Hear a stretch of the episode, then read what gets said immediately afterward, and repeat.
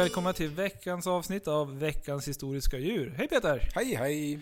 Idag så har jag varnat om att vi ska prata om allvarliga saker, att vi ska prata om djur som sprider smitta och hur vi kan skydda oss mot dessa djur. Och eh, du brukar inte få veta innan vad vi ska prata om, förutom när vi pratar om filmdjur då, förstås. Mm, mm. Eh, och den här veckan vet du inte vad vi ska prata om. Nej, du jag har gi- gissat. Du har gissat. Du gissade på pestråtta utifrån min förklaring. Och jag Ja. tyckte det var ju den enda rimliga gissningen. Jag har ju skruvat till det här. Jag har ju försökt vara rolig. Är det grisjäveln som gav oss svininfluensa eller något sånt där? va? Ja, det hade ju, det, den förtjänar ett avsnitt längre fram. Men jag tänker att det är lite för mycket nutidshistoria.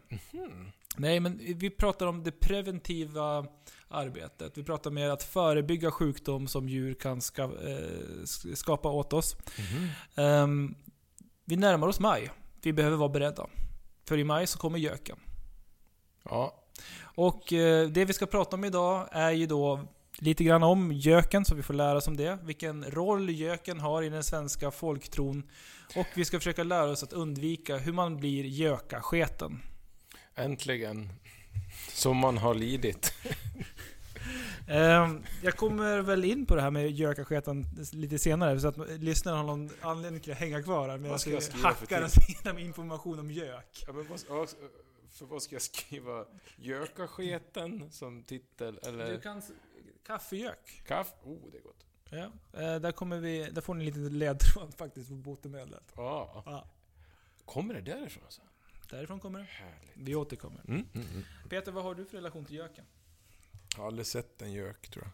Nej, och det är inte konstigt. Jag har hört. Ja, har jag gjort. Eh, nej, det närmsta det är väl kaffegök och den nuvarande regeringen. satir där hörru. Ja, nej, men ja. det, det kallas ju göken. ja, gör det. Ja, januariöverenskommelsen. Just det. Och det är ju förvirrande för att det finns ju någon sån här juridik, juridisk översiktskurs. Det Gör heter ju det? också göken. Ja, de brukar ha långa tentor på universitet, universitetet samtidigt som jag hade i Umeå. Så hade de med sig jättemycket fika, för de hade så långa Oj. tentor. Ja. Ja. ja, du ser. Mm. Vi hade ju mycket kortare tentor. Vi som höll på med svenska och sånt. Mm. Hörru, ehm, ingen har ju typ sett göken. Eller jo, man kan se göken. Det finns ett knep faktiskt. Mhm. Eh, Och det är ju att gökar är väldigt, väldigt inne på att försvara sina revir. Så Mhm. blir du duktig på att imitera en gök, eller om du spelar upp gök-koko på en plats, då kan det dyka upp en förbannad gök. Oj. Det här är ingenting som rekommenderas, det anses som elakt. Alltså mot göken? Mot då? göken, ja. Ja. Mm. Alltså, i, eh, bland folk och fä så, så ser man ner på folk som härmar gökar. Framförallt inom kanske ornitologi. Och det är en grupp man inte vill reta upp. Nej, du vet. Nu kommer du Det- få darrande pekfingrar som pekar på Det är dig. de NRA i USA och så några till här lobbygrupper man inte vill reta upp. Nej, det är sant. Det är sant. Um, hörru du... eh, ja, det här vet jag ju om att för att en person jag känner faktiskt är duktig på att härma gökar och lyckades reta upp en gök som sen flög, flög ilsket fram och tillbaka mellan de sommarstugor som det här ägde rum. Mm. Nåväl, eh, nu när man då aldrig får se den kan man få en beskrivning istället. Det är en slank fågel med lång rundad stjärt samt spetsiga vindar, vingar. Smal, klen näbb. Hanen är jämn blågrå på ovansidan och huvud och bröst också blågrå. Skarp gräns till underredet med vit buk. Fin mörk tvärbandig, så det ser ut som att man har en randig tröja på sig. Honan finns i två färgvariationer. En grå som liknar hanen och en mer sällsyntare rostbrun variant med mörk tvär, eh, tvärvattring runt hela kroppen.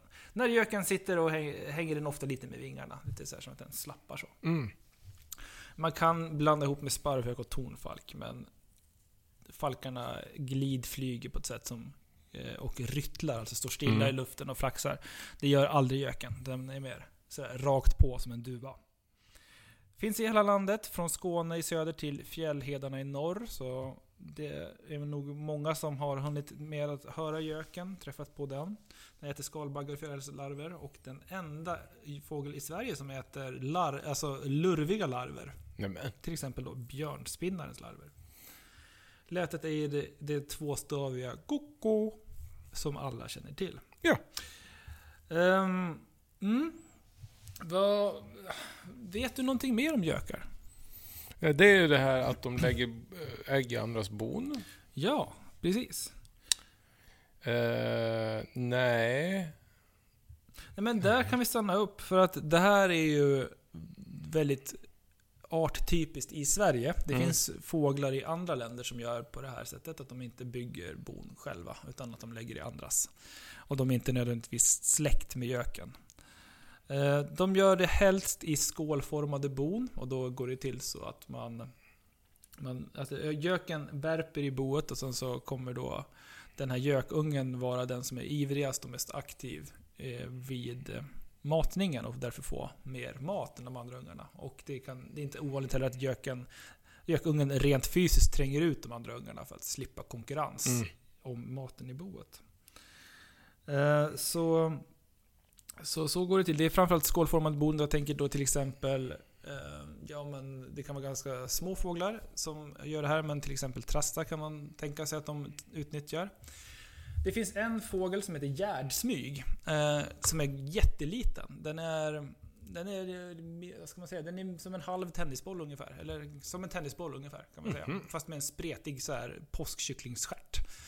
Den sjunger väldigt, väldigt hetsigt och väldigt högt. Eh, De bygger bon i små buskar, där det är som ett, liksom, ett nystan bara, det boet. Mm. Och där har det då observerats att eh, göken lägger sitt ägg på marken. För att i det boet kommer det inte in. Göken är för stor för att komma Mm. in i det boet. eh, Gärdsmygsboet. Så då lägger äggen, ägget på marken, plockar upp ägget med näbben och flyger och placerar in det i gärdsmygens bo. Nej. Väldigt utstuderat. Ja, det är ju riktigt häftigt. Det får man ändå säga. Ja, men så planerande och ja, det gillar jag. Mm. Ja, de, de värdfåglar som används flest är i första hand sädesärla, törnsångare. Ja, det är lite olika sångare. Rödstjärt, buskskvätta och några sådana. Eh, Men också doppingar, fasaner, skator och kajor. Just trastar verkar inte vara särskilt vanligt när jag läser innantill. Mm. Eh, Det var mest de skålformade borna jag gick bort mig på där.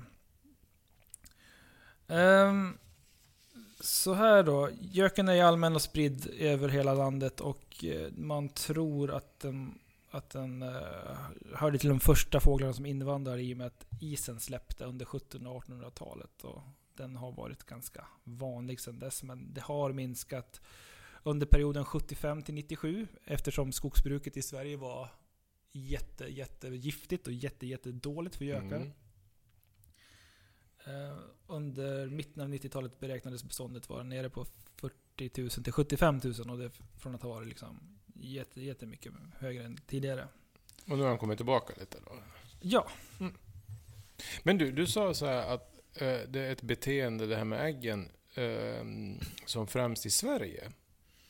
Ja jag sa att det är arttypiskt i Sverige. Ja. Det betyder att det sticker ut och det är ingen annan fågel som gör så i Sverige. Nej, men alltså andra gökar gör det ute i Europa och världen. antar jag. Ja, det finns det. det. De heter... Alltså det, det, en grupp fåglar som heter cowbirds kan göra Mhm. det här.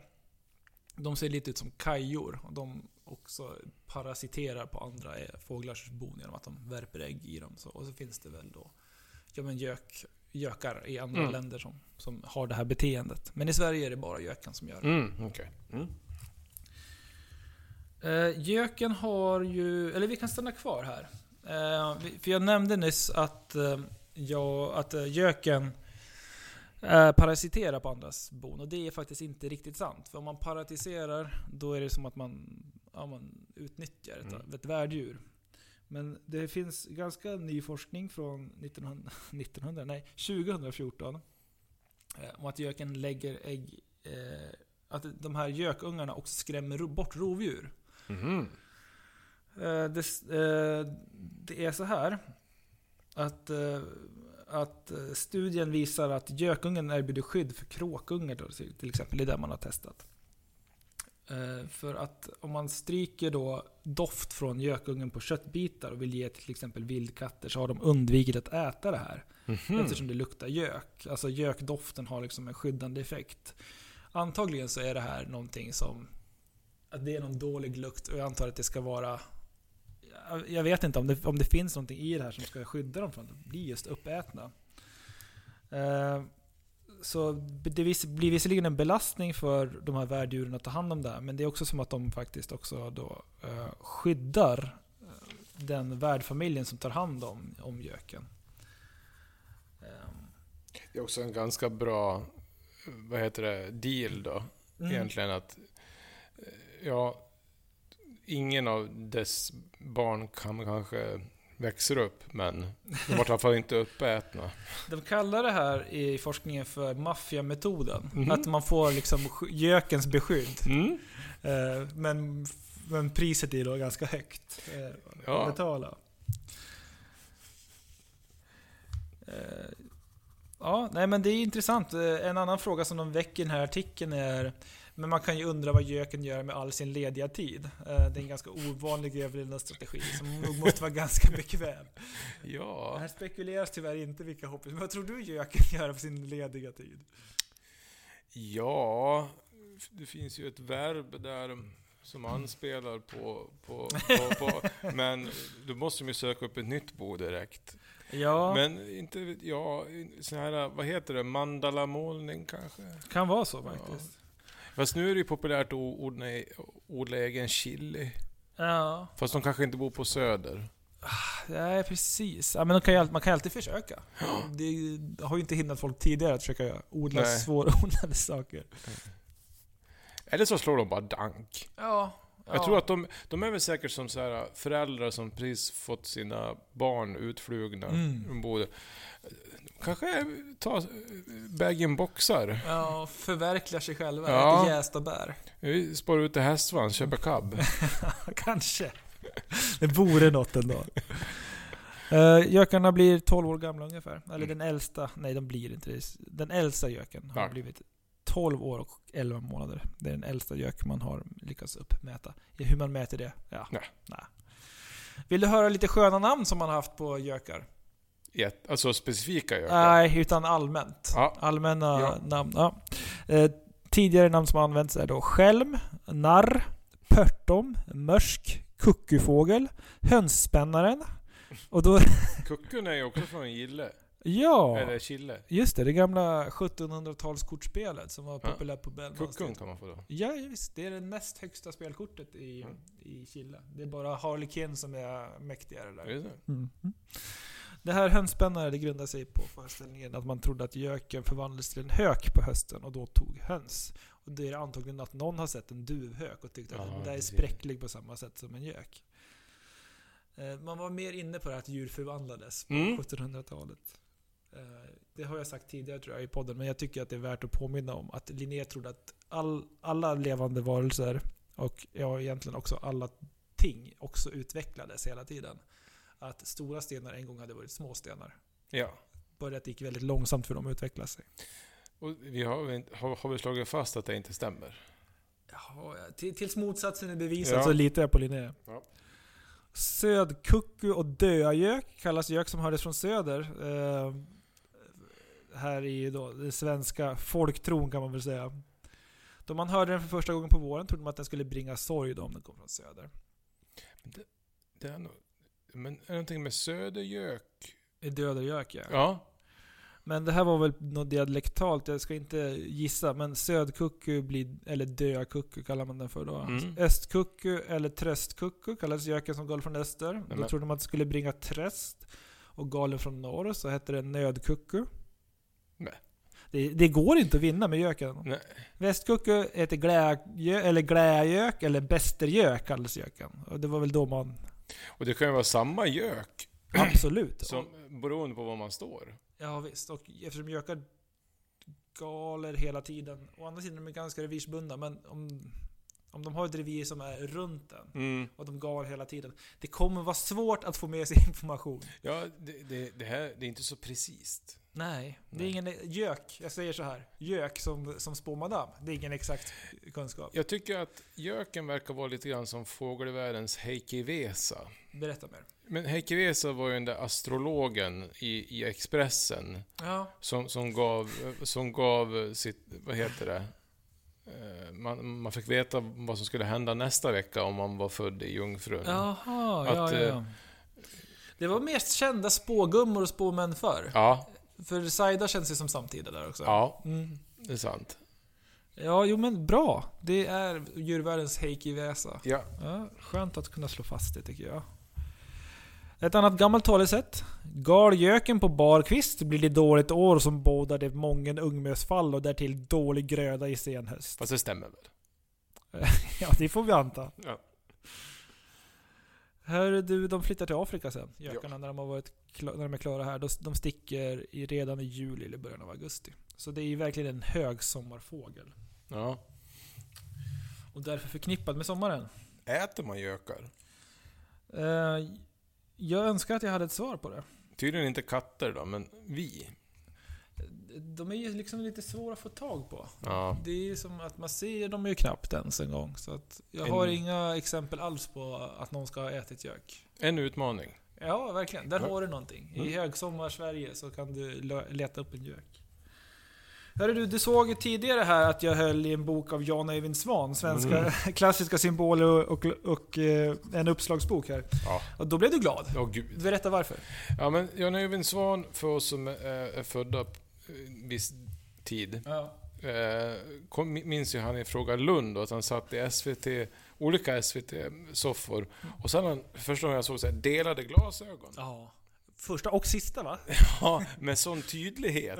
liksom, så att det var verkligen, det var en gräns. Det var som två glasögon i en. Ja, ja, Och det var liksom kant emellan dem. ja, ja verkligen. Ja. Det var som att han verkligen hade bara svetsat ihop ett par glasögon. Ja. Eller två par glasögon. Och förlåt. det kanske han har gjort. Ja, nu är han ju tyvärr död så det går inte att fråga. Men Just hade ja. man bara varit lite snabbare. Mm. Så där är det. Ta Han med den rycktes visdomen nu. igen, förlåt, vad sa du? Han rycktes ifrån oss. Ja, riktigt ifrån oss. Visserligen vid superhög ålder, men ändå. Jo, det är sant. Han satt för övrigt med i Svenska eh, Gastronomiakademin där, eller vad det nu heter. Ehm, Och vi pratade lite grann om att han också gjorde ett mycket sevärt program ihop med Edvard Blom. Han har bara gjort bra grejer. Ja, det verkar så. Ja. Precis som Edvard Blom. Eh, Vi går vidare. Eh, I- För nu ska vi kasta oss in i Jan Eivind Svans värld här och då ska vi närma oss det här med eh, att bli gökasketen som jag pratade om tidigare. Mm. Mm. Ehm, så här då. I medeltida tysk lag ansågs våren vara kommen när man för första gången hörde göken gala. Alltså, Mm. det här är ju Lag. Lag, eller hur? Ja. Det, det har någonting Det- ändå. Upp, nu är det vår! Ja. Göken! Säger han att det är vinter så blir det straff. Eh, så tiden mellan den 22 april, idag, Just det. ja, idag snöar det i Uppland, men Ja. ja. Och 21 maj kallas då för gökmånaden i gamla nordiska kalendrar. Mhm. Eh, tyvärr så finns det väl egentligen... Eh, ja, alltså... Jan Eivind Svan skriver så här, och här kan man tänka hans lilla lundensiska försynthet Mhm. komma fram. Vad har i dessa få rader undvikit att nämna i gökens tyvärr outredda roll som sexualsymbol. Detta beror inte på prydhet utan på att inget språkligt eller kulturhistoriskt uppslagsverk ens nuddat vid aspekten, trots att verbet göka alltjämt torde vara tämligen gängse slang i mindre bildade kretsar.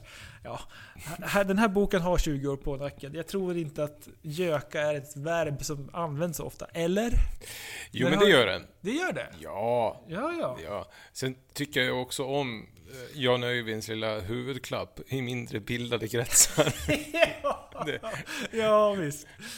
Eh, Tack, Jan. Och det var inte för att han var pryd heller, ville han få fört till protokollet. Här. Mm. Däremot finns detta ord eh, varken i Svenska Akademins eh, eh, ordbok eller i CH Tillhagens stora bok om fågelfolktro eller i det största av alla folktros uppslagsverk Handwörterbuch des deutschen Auberglaubens. Mhm. Så inte ens om man läser den får man veta någonting om det. Ehm, på sina håll Mm. i Sverige. Bland annat då, men på, på sina håll i Sverige och andra platser har man fruktat gökens första framträdande och uppfattat det som olycksbådande. Vi var inne på det nyss. Dö, Då- södergök och dödergök. Då lever man i ett jäkligt tryggt samhälle om det är göken man fruktar. Alltså. Det får man säga. Ja. Verkligen. En vanlig tro i Sverige var att den som var på fastande mage när han hörde årets första gökarop, han blev som han sa dårad av göken. Mm. Eller rent av gökasketen. Men. Vilket innebar att man inom kort skulle få diarré och bli klen, blek och virrig. Där tog man detta på allvar och brukade man då vid den risken att... eh, eh, Då risken fanns för ett plötsligt premiärgalande se till att på en stol vid sängkanten ha ett glas med brännvin och en skorpa. Ja. För brännvin då var medicin mot diarré. Ja, allt. Ja. Mm. Så, så skriver Jan Öjvind Svan så här. Så fort man slagit upp sin ljusröda. Har du hört ljusröda som om... Ja, Men vad är det då? det är brännvin. Jaha, ljusröda? Ja, Alltså T-röd? ja, ja, den är ju ljusröd. Men jag tror... Vad kan det vara han tänker på? Ja, men jag tänker om det är Johannesört. Den är väl Ja, just kanske. det. Ja, just det. Ehm, så kunde man sträcka sig efter skorpan och snabbt skölja ner den med en snapsslurk. Det Mm. kallades att ta en sup för göken, eller en gökasup. Sen kunde ga- göken gala som bäst den ville resten av dagen, utan att man löpte risk att bli dårad. Nej. Så småningom blev våra dryckesvanor sundare. Och eh, eh, det blev allt ovanligare att inleda dagen med en sup. Ja, men vänta nu. Ja. Är inte det här också under den tiden när man, när man skulle ta sitt julbad, vilket man gjorde, Jo. och hade, vad var det, fem eller tre supar under detta julbad? Ja, det stämmer. Det är Ja. 1800-talet så Mm. spottades det inte i glaset. Så. Nej. Nej, det stämmer. Men så småningom blev våra dryckesvanor sundare och det blev allt ovanligare att inleda dagen med en sup. Mm. Kaffet slog igenom som morgondryck, men just i det här sammanhanget var man inte sinnad att ge helt, helt eh, efter på den punkten. Utan brännvinet, ah, det var nog bäst att behålla det. Det är ju, som jag konstaterar, bra för magen. Ja, visst. Och det har ju visat sig att man inte blir eh, får diarré om man då dricker den här supen. Så då, då var det ju lika bra att fortsätta med den medicinen. Då. Mm. Kaffe är i sig lite laxerande, så det, mm, det kanske var bra tänkt där. Ja. Man blandade därför för säkerhets skull snapsen i sitt morgonkaffe, varvid förhopp detta förhoppningsvis blev eh, delaktigt av eh, i, liksom gökasupens kraft. Så att man, ja, man hällde medicin i kaffe. Mm. Med lite socker i botten, så att säga. Ja. Eh, sedermera kom alla möjliga blandningar av kaffe och sprit att kallas för gök. Mm. Så därifrån har vi uttrycket kaffe. Men är det inte också att gök, då ska du lägga spriten på ytan? Eh, det är inte enligt Jan Svan. Eller är det kask det? Jag har aldrig hört att man ska göra det. Berätta mer, vad vet du om det här? Alltså, någon utav de här, då ska man ju ta en sked. Mm. Och så häller man snapsen på skeden så att det liksom sipp, och så s- sätter man ju skeden mot kanten på koppen, på Mm. insidan. Så att den liksom strilar ner längs kanterna och lägger sig som ett kallt, som en kall yta över det varma kaffet. Och sen så när, när du tar det i munnen så blandar du Mm. eh, kaffe och eh, spriten. Det, låter, det låter helt omöjligt. Nej, Nej, okej. jag har gjort det flera gånger. Va? Är det sant? Ja, varenda midsommar förut gjorde vi det. Oj! Ja, men. Jag har mycket Sista att lära. kaffekoppen, då var det... Åh jäklar vad gott det är! Är det inte så att man också blir ganska berusad? Alltså jag vet att berusning bara beror på mängd alkohol man dricker. Men, Ja. men att man får en liten så här, tydligt berusad känsla av att dricka just kaffe med sprit. Jag Att alltså- koffeinet förstärker det här. Det här drack ju vi sista kaffekoppen ungefär typ 11 på kvällen. Jaha. Ja, det, då, då det var bra ingen- grogrund för resten kan jag, Jag säga. förstår, jag förstår. Ja.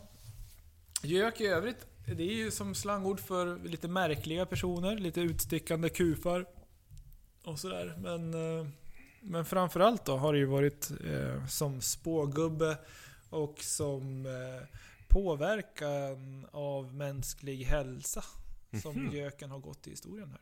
Mm. Eh, Men det känns bra för mig att jag nu har informerat om hur vi kan undvika här i gökmånaden att bli gökasketna. Det är väldigt bra. Nu dukar ni upp eh, buffén vid sängbordet och gör er beredda. Glöm för all del inte skorpan.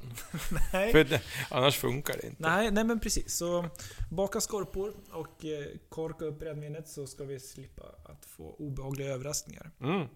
Jag kan ju säga att i det gamla Sverige så brydde man sig inte så mycket om om det var gökmånad alla gånger. Utan man, man tog en, en för säkerhets skull. Ja du. det verkar vara i parti och minut. Mm. Men samtidigt har jag tänkt också det att det är inte så jäkla konstigt med tanke på vad man gjorde för något. Mm. För om man gick upp när, när solen gick upp Mm. och sen ska man ut på en stenig åker Mm. och bryta sten Ja. fram tills det att liksom, solen går ner. Jag tror att det dövar ganska bra. Jo. Att liksom ta snaps till maten och till frukosten så att, att du ens orkar upp och gör det där jobbet. Ja, visst, är det, visst kan det vara så. Det är en mörk bild, men jag tror en sanningsenlig bild. Det, Ja. här, är inte, det här var inte roligt liksom. Nej, och lika alltså hur ont människor hade i kroppen. Ja. ledbrutna och sånt där. För att, alltså, en brist på Alvedon så kan nog en super smörja upp. ja, Mm. det tror jag faktiskt.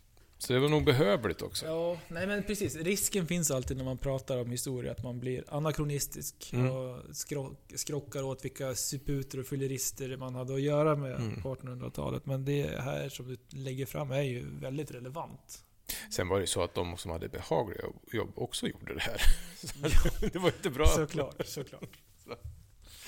Peter, Ja. jag, den, jag har gjort bedömningen lite svårt för dig idag. Men Nej då. Du, får, du får ge det ett försök i alla fall här med göken. Mm.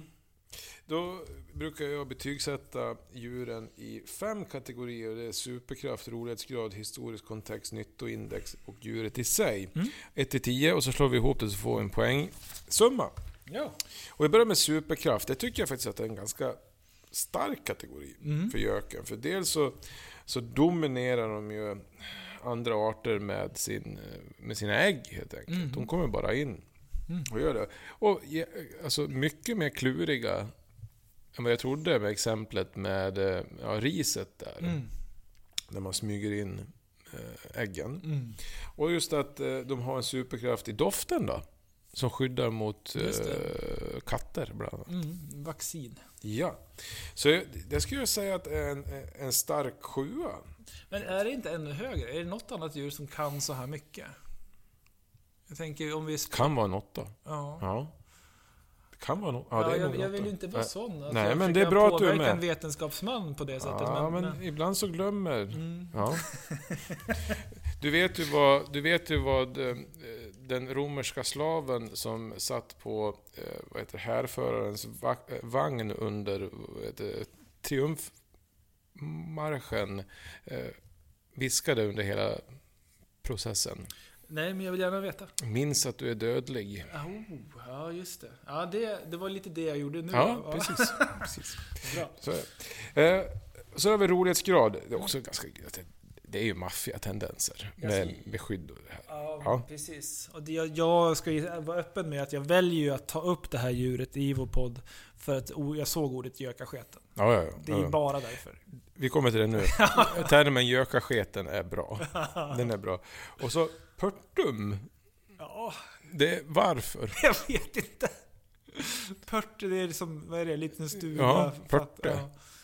Ja, I norr va? Pörte. Ja, Ja. precis. Ja. Ja, det är starkt. Det är åtta. Ja. Historisk kontext. Då har vi då det här... äh,